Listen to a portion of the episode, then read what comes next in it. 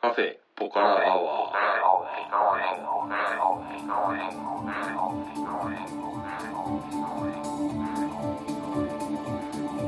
カフェポカラアワーこの番組は群馬県内某所にあるカフェポカラより私店主のたけしと、えー常連客哲司さんのお送りする番組です哲司さん今日もよろしくお願いします、はい、よろしくお願いします。えーとまあすでにいい感じでお酒が回ってる哲司さんではありますがわかりますか。えーとまあ付き合いが長いんで分かりますねな結る構ほどね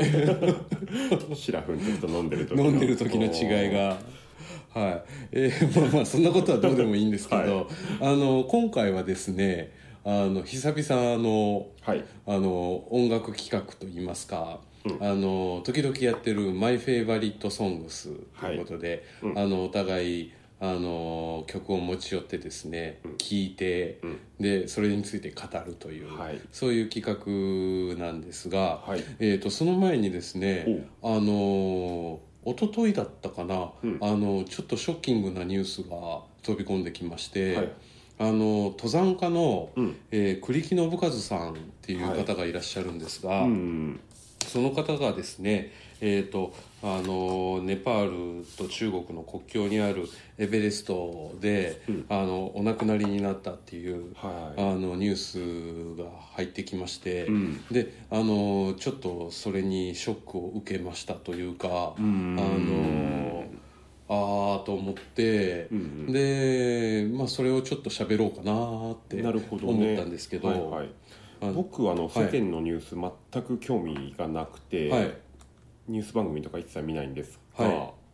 そのニュースはあはのいフェイスブックの友達とかが割とつぶやいてたんで、さすがにに僕でも知ってると知ってます はいただ彼の人柄とか、はいその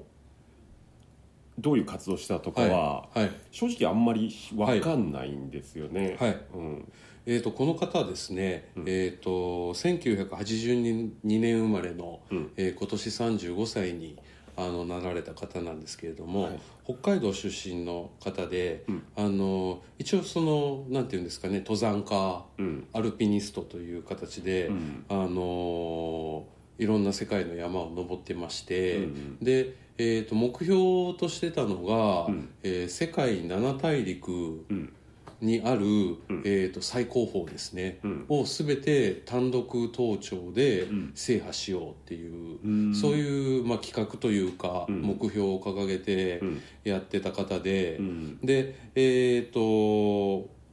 まあいろんな大陸の最高峰結構ね登頂成功してるんですよね。うんあの北米最高峰のマッキンリーとか、うん南米最高峰のアコンカグア、うんヨーロッパ最高峰のエルブルース、うんでアフリカ大陸最高峰キリマンジャロ、うんで、まあ、オセアニア、まあ、大陸という、まあ、オセアニア最高峰の、えーカルステンツピラミッド、えーそういうのも登って南極最高峰も登頂成功してますねうんビンソン・マシフっていう山ですけど。うんでその他にもあのー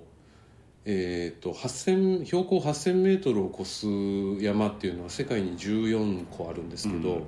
えー、とその中でも、えー、と何個か登頂に成功してる 8,000m 峰もあってう、んであのー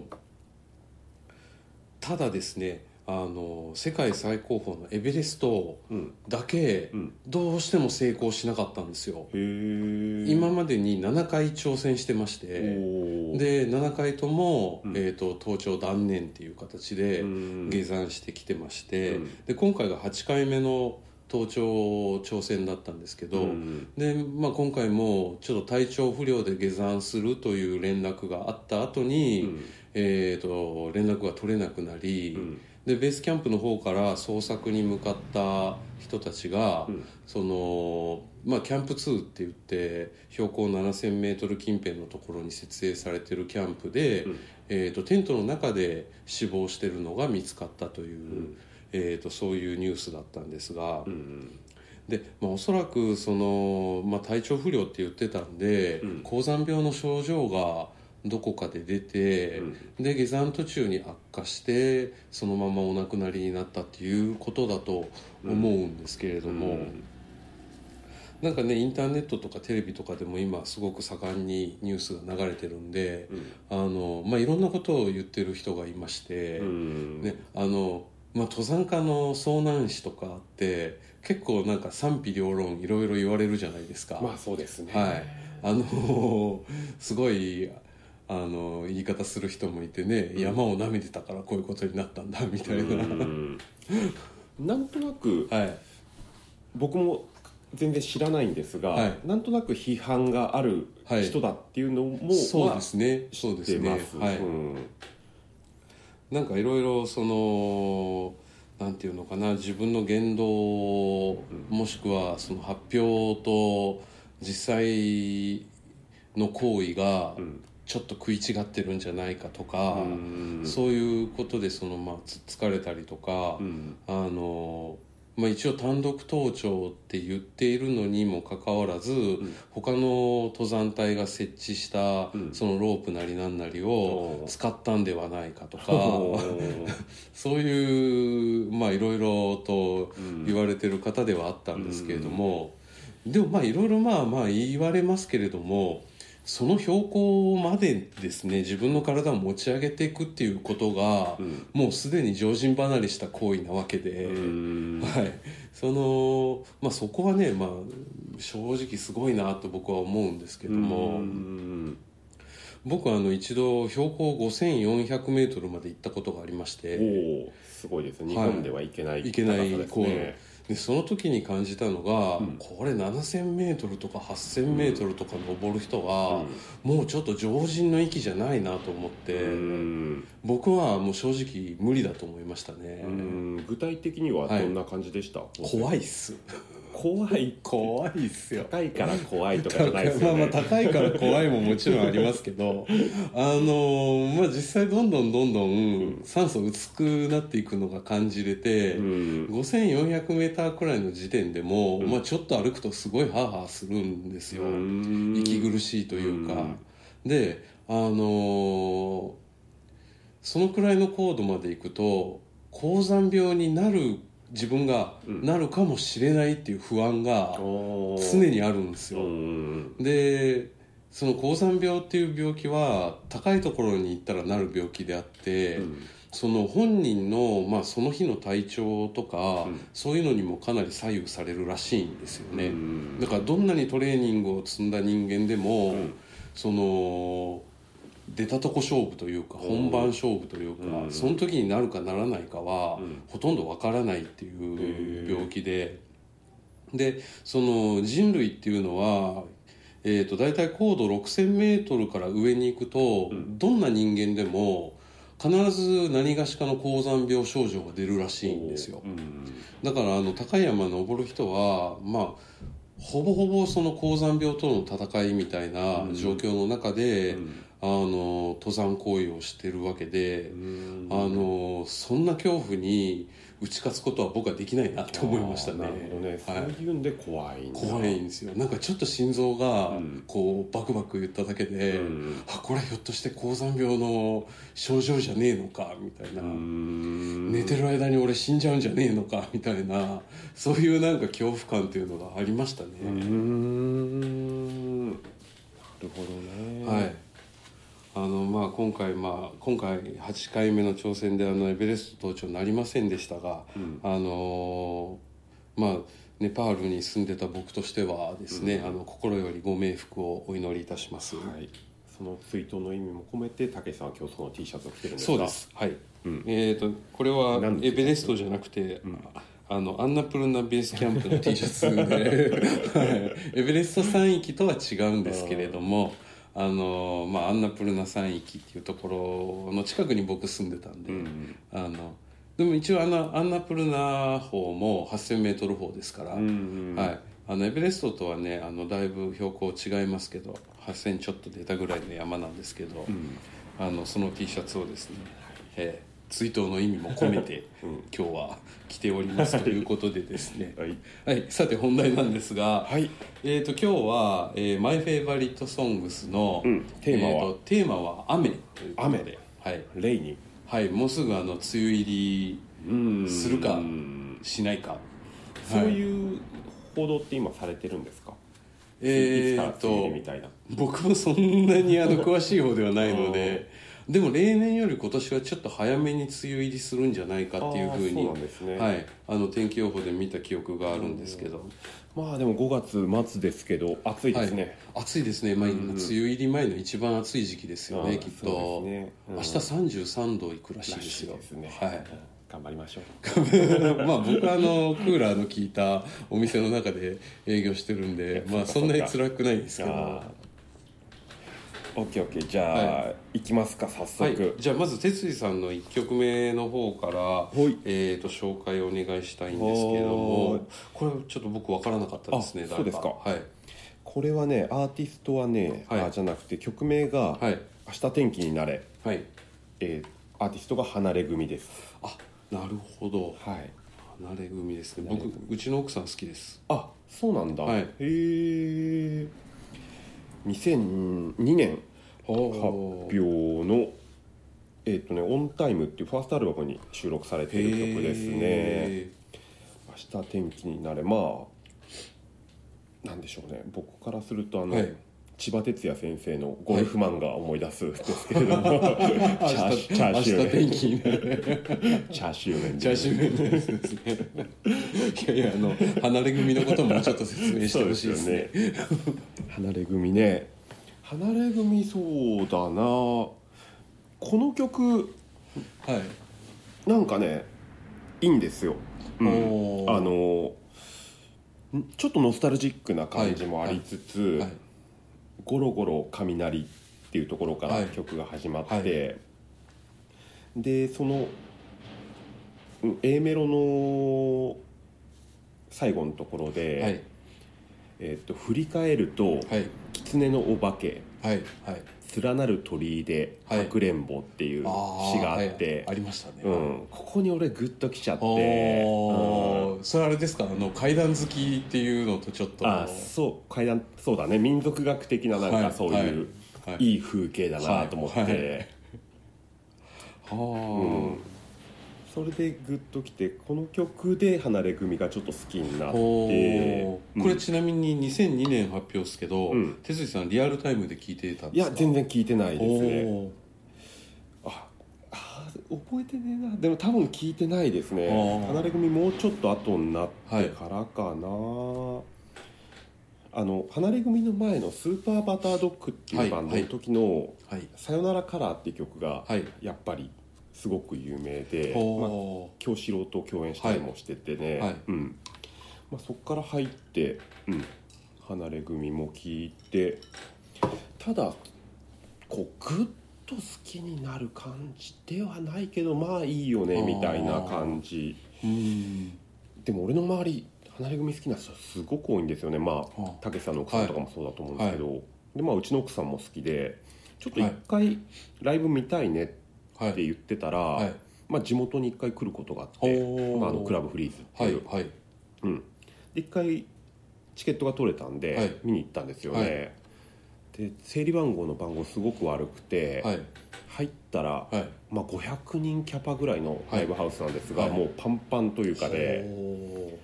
それでも年齢層高めなんでおーなんかこうわちゃわちゃはしてないんあですーよ、ううんんわりかしみんな落ち着いたそうそう雰囲気そう、でうん、早く始まんないかはないみたいな感じで、はい前の人との距離もある程度取りつつあのーはいパンパンみたいなは感じ、いはいなので「すいませんすいません」って言って、はい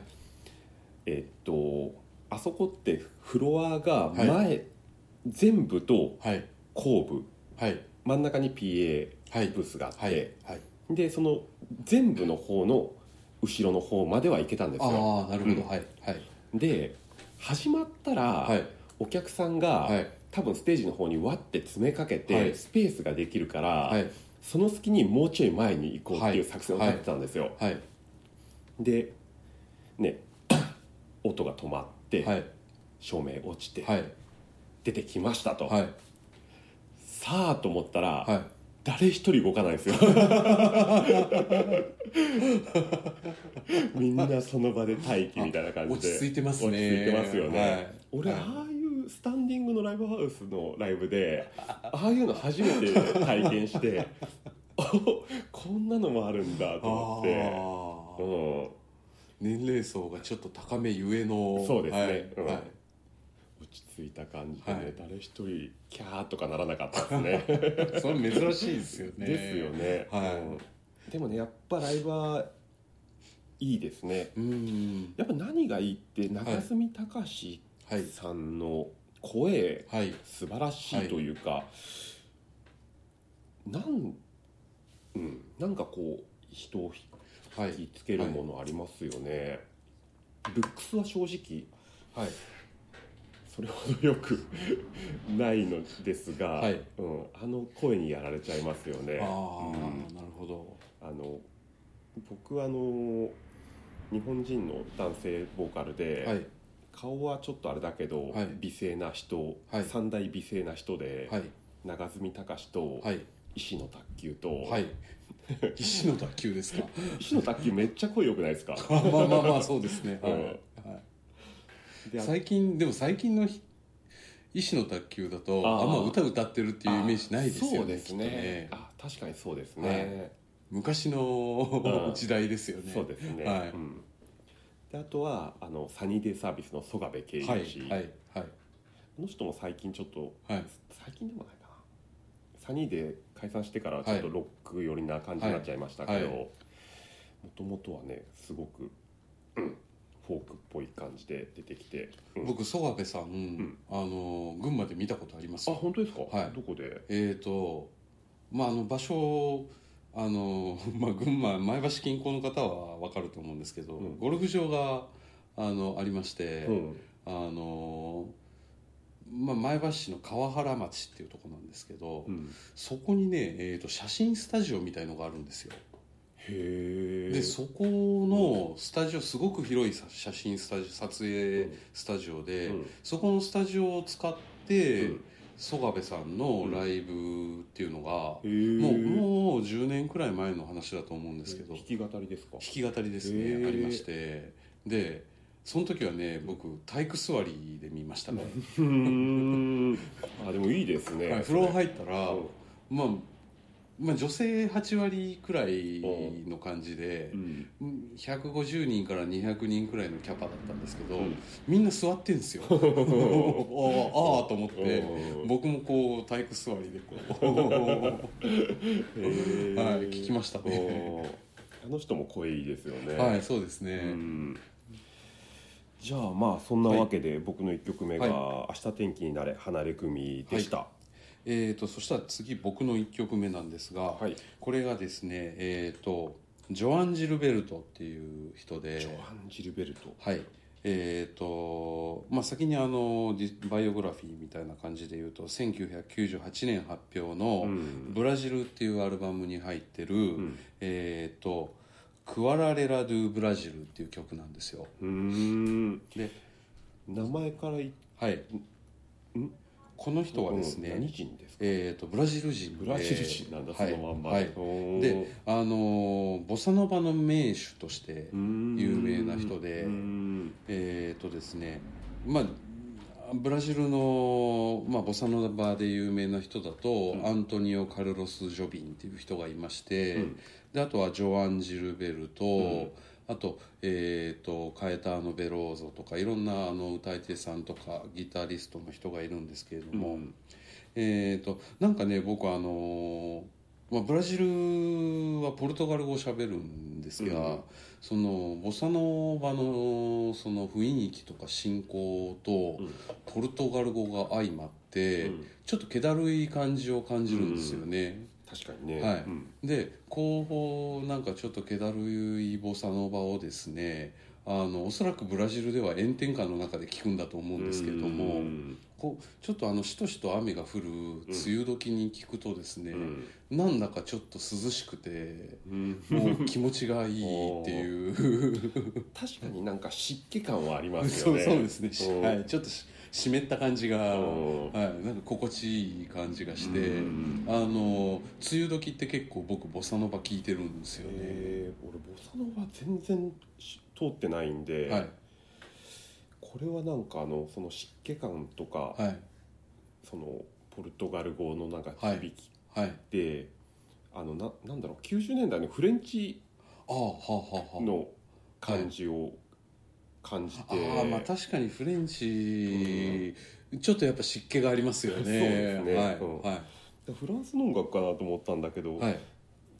うん、ボサノバでブラジルか、はいうん、なんかたけしさんらしからぬ選曲ああかなって、はいうん思いましたね。うんえー、とここ数年結構南米のラテン音楽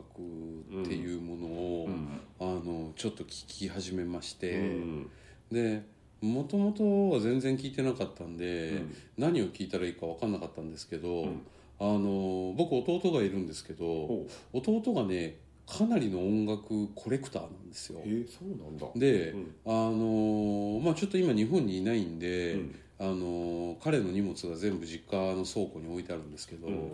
それをですねあのいないのをいいことにですね、うんガンガン漁った時期がありましてうんその時にその南米のラテン音楽の音源がかなり出てきまして。へーでそれを聞き始めて、そこからちょっと広がっていった感じなんですよね。うんはい、えー、とそんな感じで僕の1曲目がジョアン・ジルベルト98年発表の、はいえーブラジルから、えーアクアレラ・ドゥ・ブラジルでしたはい。じゃあ俺の二曲目ですね。えーっとこの曲知ってましたか。この曲知ってましたはいはい、えー、さだまさしのはい雨宿りです。雨宿りはい、はいしかもこれライブでしたね聞いこたのれはねライブと見せかけてね、はい実は違うんですよかぶせてるんですそうそう ライブの,、はいあのお客さんのは笑いいをはいミックスしてるはいオリジナル版なんですよね、はいはいうんはねおその歌詞の面白いところでおばちゃんの笑い声が笑いね、声とか入って、入ってくるっていう、綾小路君 丸かと思いましたね聞きながら、あのさだまさしさんとうん綾小路さんは、うんファンの層が一緒なんじゃないかっていう、ねはい笑いのツボがどうもうん一緒な気がします、うん、なんかねわかりますそれは、はいうん、でまあこの曲は何でしょうねあの多分歌詞聞かないで曲だけ聞いたらはいまあミニマはいルでね、はいミニマムうんではい特に展開もなくだけど、はいはいまあ歌詞ですよねそうですねはいまあ越智県出身のはいさだまさしらしい、はい きっちり物語のあるそうですね、うん起承転結そうですねはい、落としどころもありありでそうですね、はい笑わせつつはい展開していくという感じで、はこれだからね1番とか2番だけかけたら、はい続きどうなんだってそうですね気になりますね気になるよう気なにります曲でねはい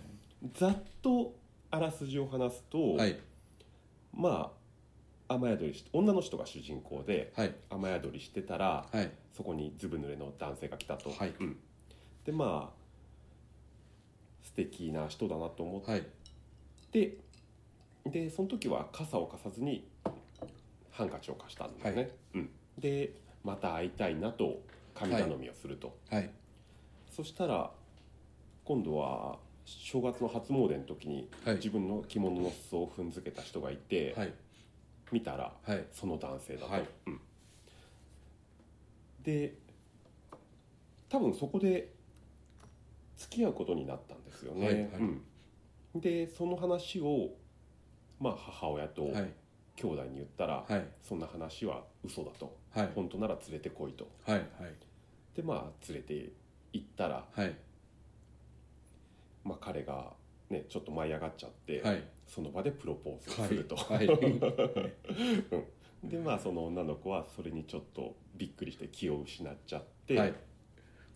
でまあ気がついて、はいででまだ夢だと思ってほっぺたつねったらまた痛痛くて夢じゃないと、ではいまた気絶して、はいでまあ最終的に、はいえっともう一回目が覚めて気がついたら、あなたの腕で雨宿りという、はいストーリーですね、はい見事なオチがそうですね、はいうんついておりますうんこれね調べたらね、はい1977年のああ僕が生まれた年ですねに、うん、だから40年前ですそうですね、はいたけしさんのお父さんとお母さんの歌かもしれないですねそう考えると気持ちが悪いですね まあでもさださん、うん歌唱力がすごく高いですよね そうですねはい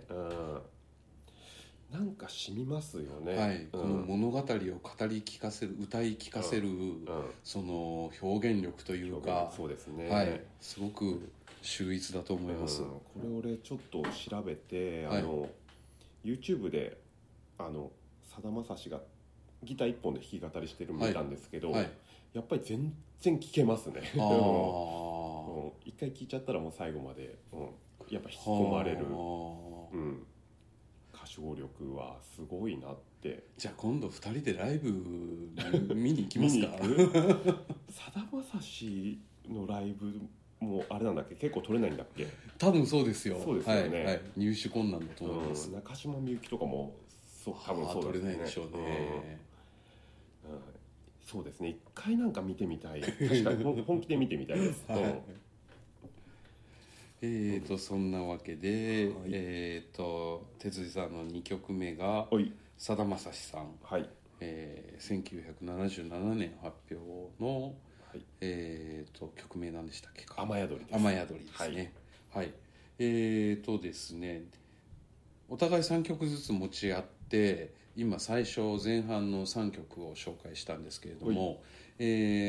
ー、後の3曲はですね、えー、と次回に続くという形にさせてもらって、はいえー、とここであれのカフェポカラからですね、うんちょっとお知らせがありまして、はいであのこの放送がまあ月曜日にアうッんプロードされるわけなんですが、はえー、とその週の金曜日うん6月1日の金曜日なんですけれども、はいえー、とカフェポカラ、あのークラブ出店おっていうのがありま して、大丈夫ですか眠くなっちゃいま せんえー、と非常に不安なんですが、はいえーとですね、これがですね、えー場所がうん群馬県桐生市のうんベースメントラウンジレベル5というはいあの場所で、うんえー、と「黄昏 in my head」っていうイベントなんですけれどもううんこれはあの僕の知り合いの人がですね、うんあのインディーレーベルをあの始めたいっていうことで。へそのーえー、と「黄昏コード」っていう、うんあのインディーレーベルをですね、うんあの一人で立ち上げましてほうでそこのコンピレーションアルバムを、んえー、と今度出すんですけれども、うんそれの発表記念イベントおなんですよ。ーレコ発だはいうんであのーこのコンピレーションアルバムに入っている、んえー、とアーティストの方々が、うんえー、とレベル5で、うんあのライブをしてくれるというので、うんえー、と一応出演者がですね、はいえー、とイポップさんそれから重山浩太さんはいそれから手足唇、おーはいえーロケットベイベー、えークリッパートロニクス、うんえー SKDDJ&C、うんえースタジオパンダリン、えー鶴岡鶴和人と,、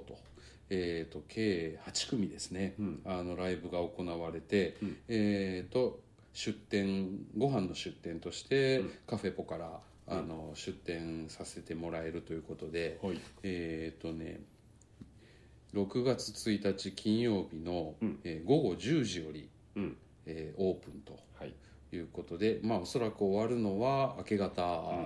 5時とかそのくらいになると思うんですが、うんえー近郊の方お暇な方はですね、うんあのぜひあの足を運んでいただきたいなと思います。はいはい、